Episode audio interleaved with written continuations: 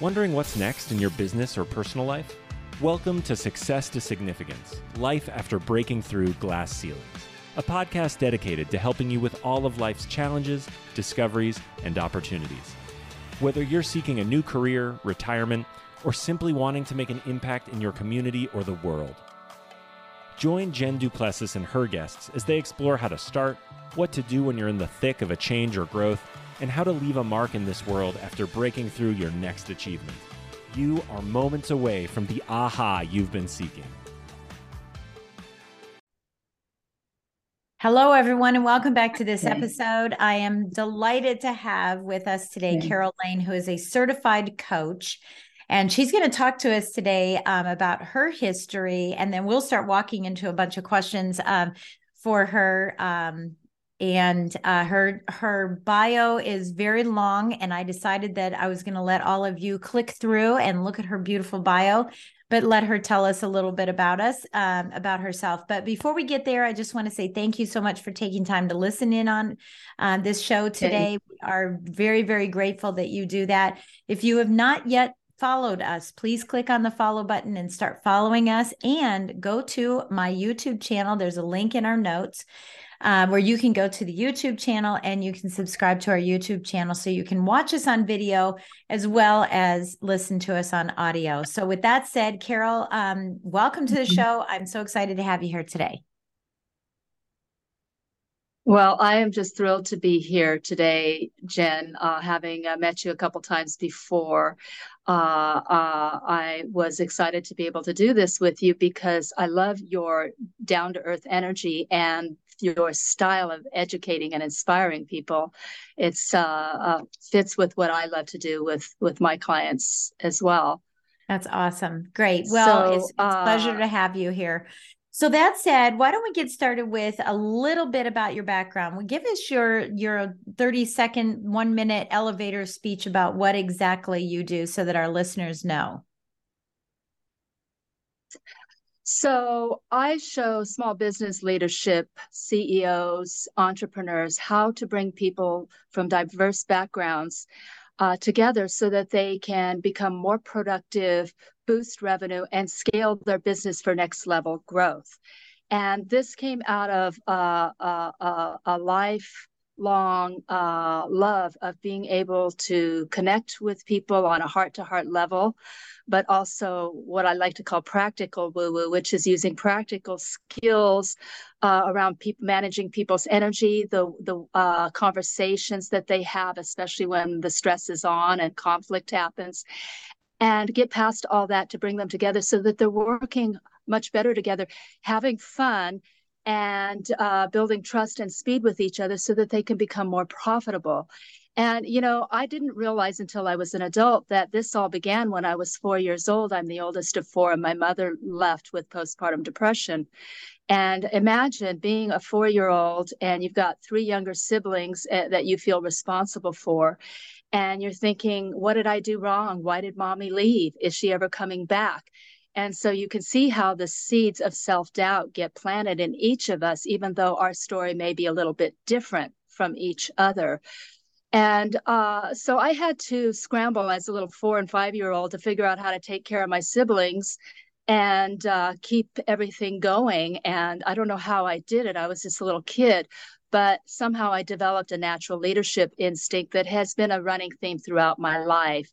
And so, as an adult uh, in the early 90s, I went to work for a Fortune 500 company. I saw an ad and they said we'll we will train no experience necessary i found that intimidating but also thought, God, this could be a great opportunity. So I decided to go uh, and do something bold. And it turned out it was W. Clement Stone's uh, insurance company that's been around since ni- uh, 1906. And uh, he co-wrote a book called uh, Success Through a Positive Mental Attitude with Napoleon Hill. I thought maybe some of this positive mental attitude can r- rub off on me. And so it was a great experience. I became an award-winning salesperson, but I got burnt out because of all the travel.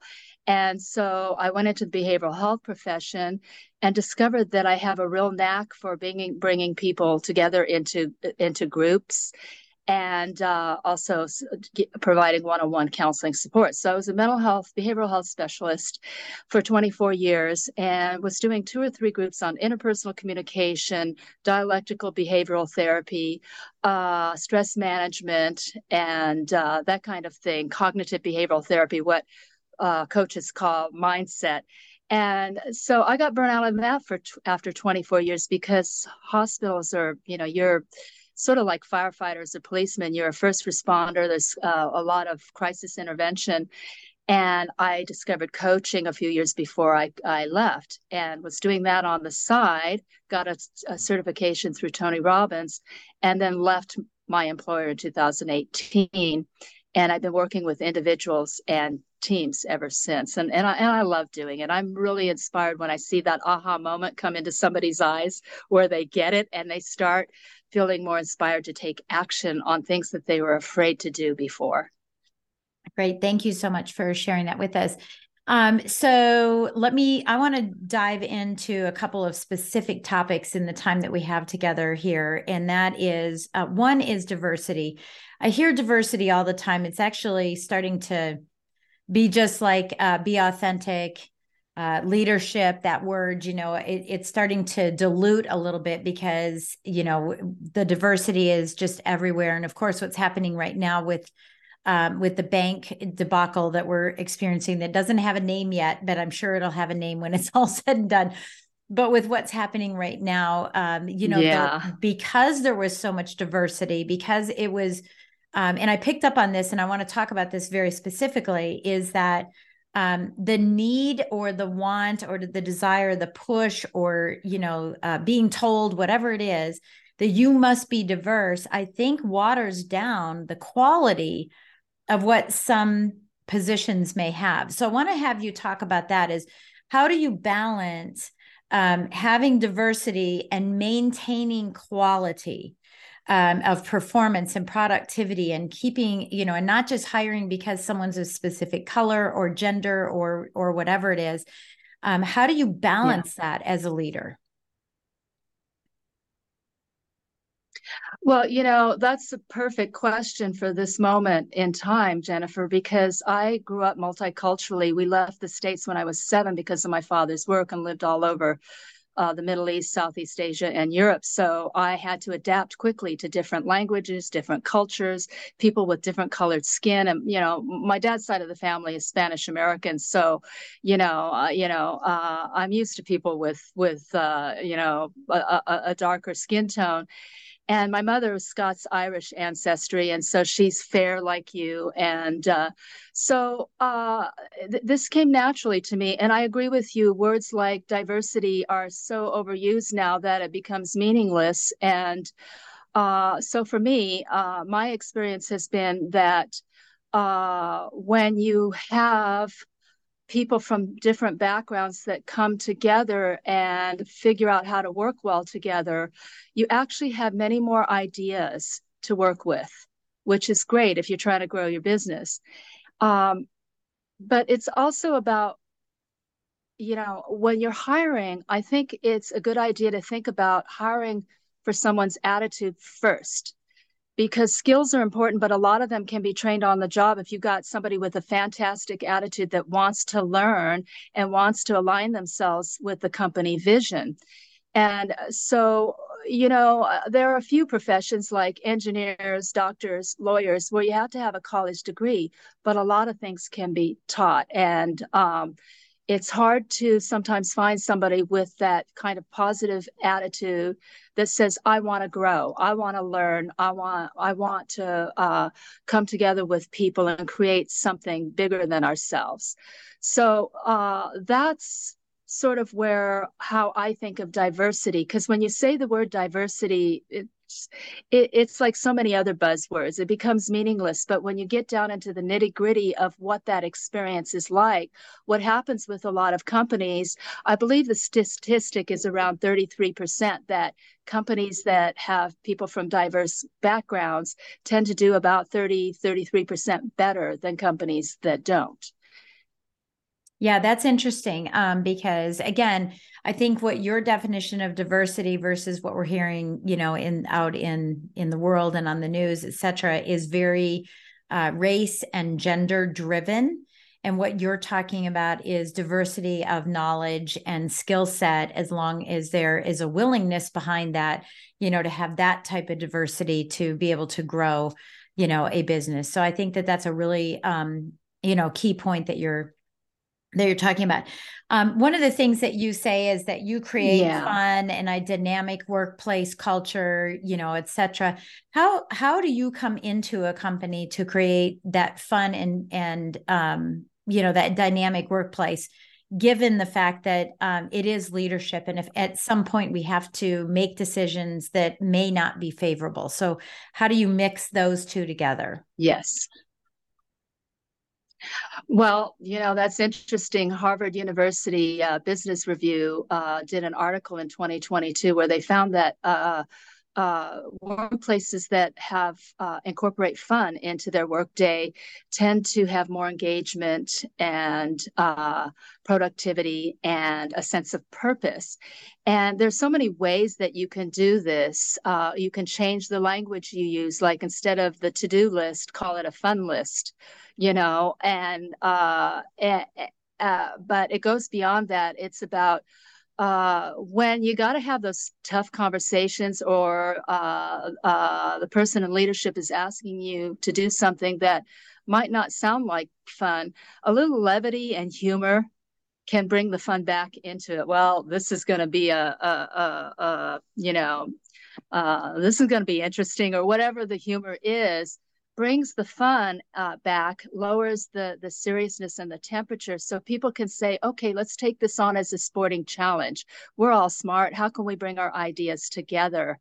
Uh, it can be, you know, you know. Uh, working at a uh, committing to a, uh, an hour of deep work where you leave the cell phones outside you bring some snacks and some uh, drinks in and you say this is our intention for this next hour uh, we're going to work on a piece of this project in a very deeply focused way. And then we're going to take 10 minutes afterwards and we're going to maybe have a Nerf basketball up there, or we're going to go outside and stretch and walk around on the grass or, you know, uh, finding things to, uh, uh, that you can do that bring a little bit of play and fun into the workplace relaxes everybody and actually boosts create the creative flow and yeah. uh, uh, speeds up productivity yeah. and uh, yeah. progress. We used to do snowball fights with uh, their foam snowballs. You can buy a package packages of them, and we would have snowball fights in the office. It was fun,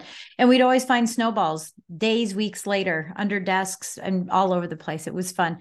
We had a lot of a lot of fun with that. Love it. Yeah, I know it was. Uh, you know, I hadn't thought about that one. Yeah, it's really good. You can buy them on Amazon.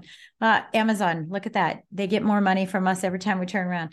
Uh, so when we talk about uh, you know leadership and we're talking about uh, what's what's happening right now in today's world what what do you say about and, and uh, let me be specific about today's world as we're recording this is we have high inflation we have the fear of um, um, i was going to say depression not a depression but uh, in oh my gosh a recession um, we have the banks recession. You know, falling apart right now uh, people are worried about the next paycheck. They're worried about a lot of different things. Um, this has an effect on productivity, and I'm sure you've done some work on this or looked into some of some of this. You know, but um, you know, what effect is that having, and what what guidance are you suggesting to leaders right now to be able to improve productivity, uh, reduce stress?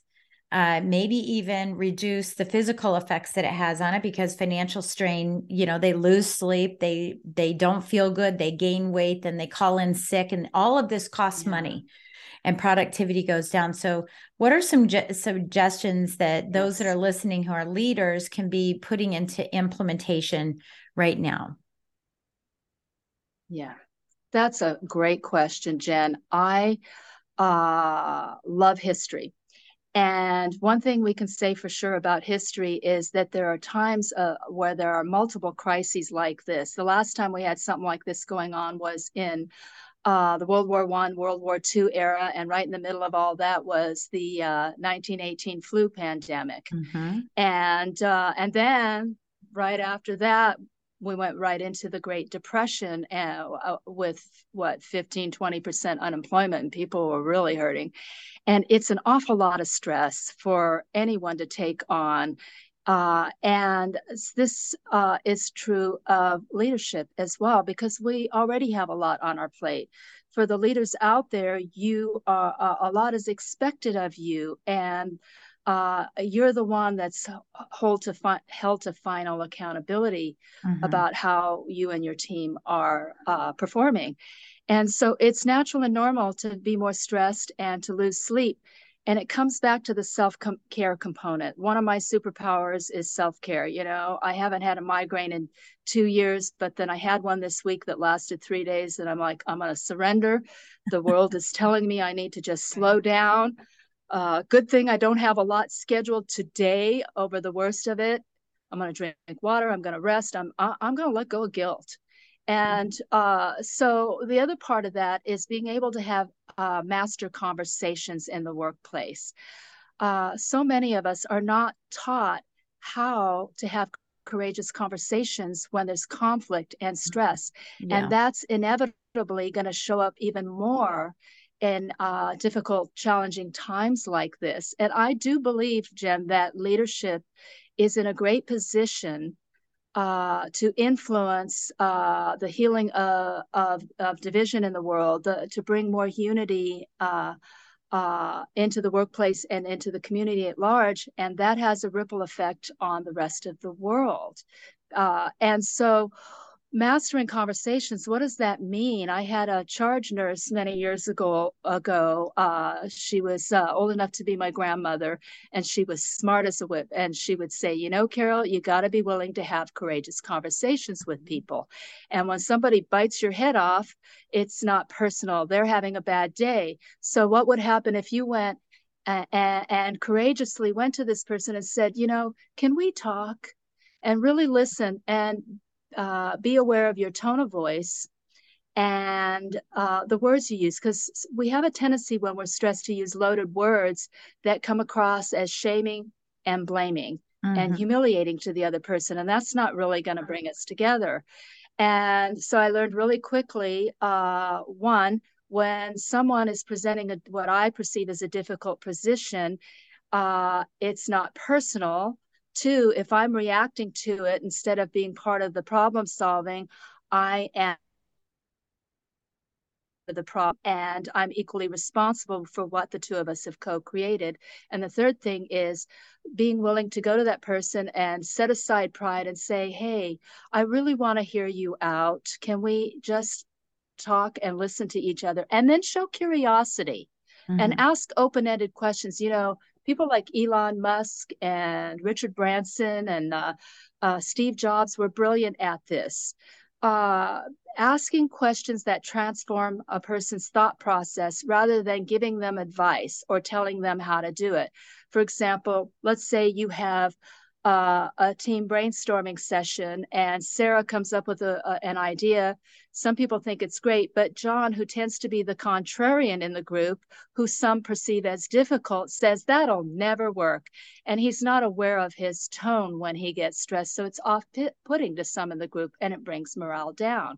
So we can uh, hold him accountable in front of the, the team or we can do something creative with the language and uh, these first pr- principle questions.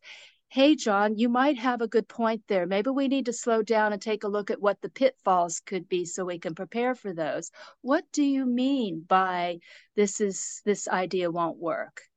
Uh, and then let him talk for a minute and ask him again, is there anything else that might not work about this idea? And then bring the rest of the team in and ask for their input so everybody's involved. And then what it, are there ways this idea could work that could could this idea be improved on? What is our next step? How do we do this? Other great questions what's working for us and what's not? Takes all the blame out of it while we're still holding each other accountable for the results yeah. we're getting. And yeah. not only does john feel valued and included but because you're uh, paying attention to your own tone and you're withholding uh, uh, from advice giving, that person is going to feel validated, but they're also going to learn from you uh, what it looks like to be a, a master of your own communication. Yeah. And I have seen miracles happen where, you know, somebody would, it was really impossible to reach but then I would talk to them and I would listen as they complain and say, Oh, that sounds pretty stressful, and just acknowledge the emotion of stress that they might be having. And then once they start to calm down, you know, ask them, Well, what is one thing you are willing to do? And I'm here to support you that might shift this and uh, be, uh, get us into some problem solving so you feel better and we can move forward. And you'd be surprised, even the most difficult, stubborn person, not everyone, you're not going to win everybody over, but so many times people will get on board because they feel validated and respected, even when they're behaving love in it. an unpleasant way. Yeah, love it. Brilliant. Excellent advice. Thank so that's how we bring people together in yeah. the most stressful times. Yeah. Yeah. People need to be able to talk out their stress. Yeah. yeah. Beautiful. Okay. So, in the few minutes that we have left, I want to ask you what is looking back on your career and your and your life, um, what was the biggest ceiling that you had to break through? Tell us about that in the la- the next couple minutes or so um, as we finish up our time. Yeah. So, uh, growing out, growing up without a mom, uh, my dad remarried when I was six years old to uh, a woman from uh, six years old. I mean, eleven years old. Uh, a woman from Bangkok. She's half Thai and half Chinese, and spoke excellent English. She was owned an art gallery when my father met her, and uh, so uh, around that time, uh, things started to get change in the family dynamic and become more stressful.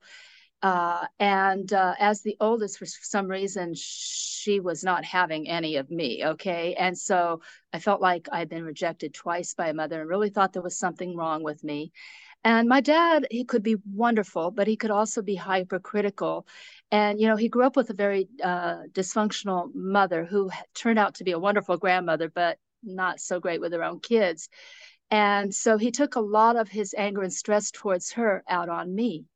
Mm-hmm. So now, fast forward, uh, uh, I'm about probably 14 years old, and I thought, yeah, I don't know what's wrong with these adults. I don't know if this is my fault, but I just want to be happy. So I guess I'm going to have to figure it out myself. I don't know how at 14 I figured that out, but I just mm-hmm. had that will in me. Mm-hmm. And so by the time I was 18 and going into college, I discovered this little book called How to Win Friends and Influence people and it's a dialogue between a therapist and yes. mm-hmm. uh, the client. And uh, and from there i got into uh, therapy through a psychology 101 class in college. I went up to the professor. I, I think my my uh, uh, desire to overcome pain and depression was greater than my desire to save face. And I said, uh, I heard they have counselors here. I didn't even know what therapy was really. And uh, he introduced me this wonderful counselor. And so I've worked with counselors and therapists and coaches and all kinds of mentors all my life. And oh my gosh, it's the best decision I ever made. But I found that as I grew and healed internally, oh, my perspective changed. Mm-hmm. And mm-hmm. So much of what went wrong in my life actually became strengths uh, and my ability to heal myself and to help others heal and grow their business. Mm-hmm. So, uh, you know, I hit many ceilings in business. I had a failed business.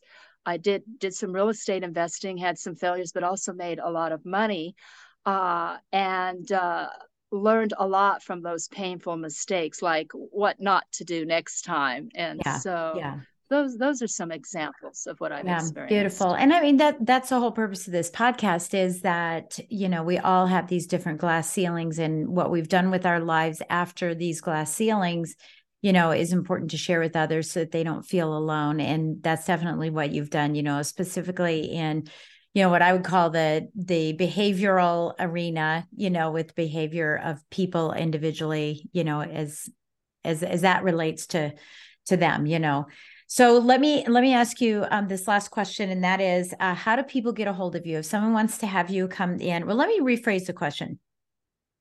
Someone listening so so people are listening here so you're listening you're listening to this. How how would someone listening know when they have um, they are speaking with someone who's a perfect candidate for you as a client?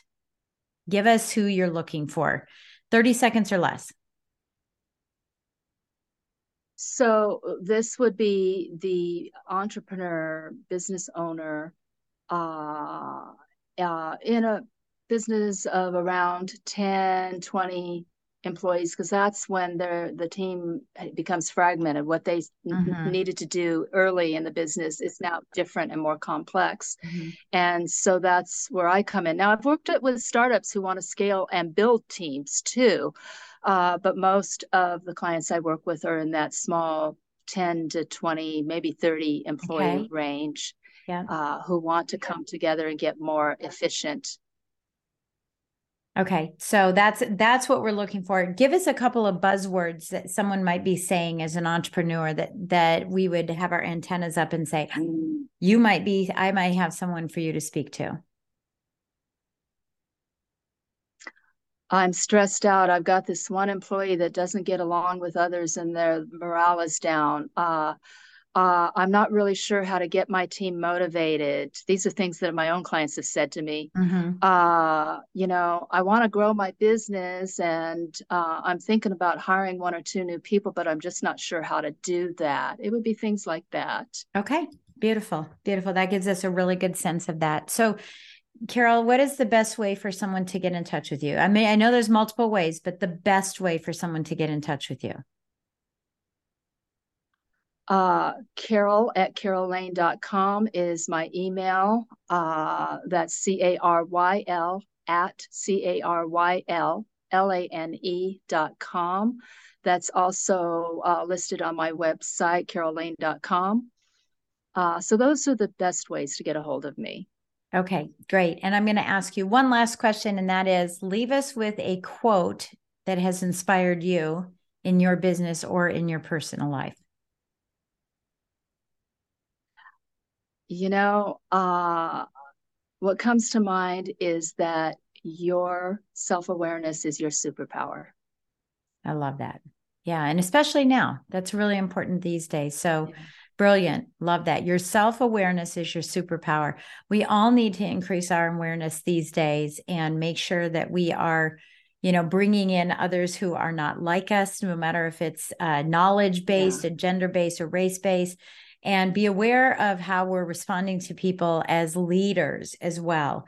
So those two are really tremendously great. I absolutely love that. So thank you so much, Caryl, for joining us today. It's been a pleasure having you on the show. I, I know I learned a lot and um, I want to say thank you again for taking time out of your day to be here with us. Um, and for those of you listening, don't forget to give us a great five star rating and write some great comments in there for Caryl so that we can uh, look at what you learned from her just as much as what I've learned from her as well. And so until next time, we will see you on Success to Significance. Take care and have a great week.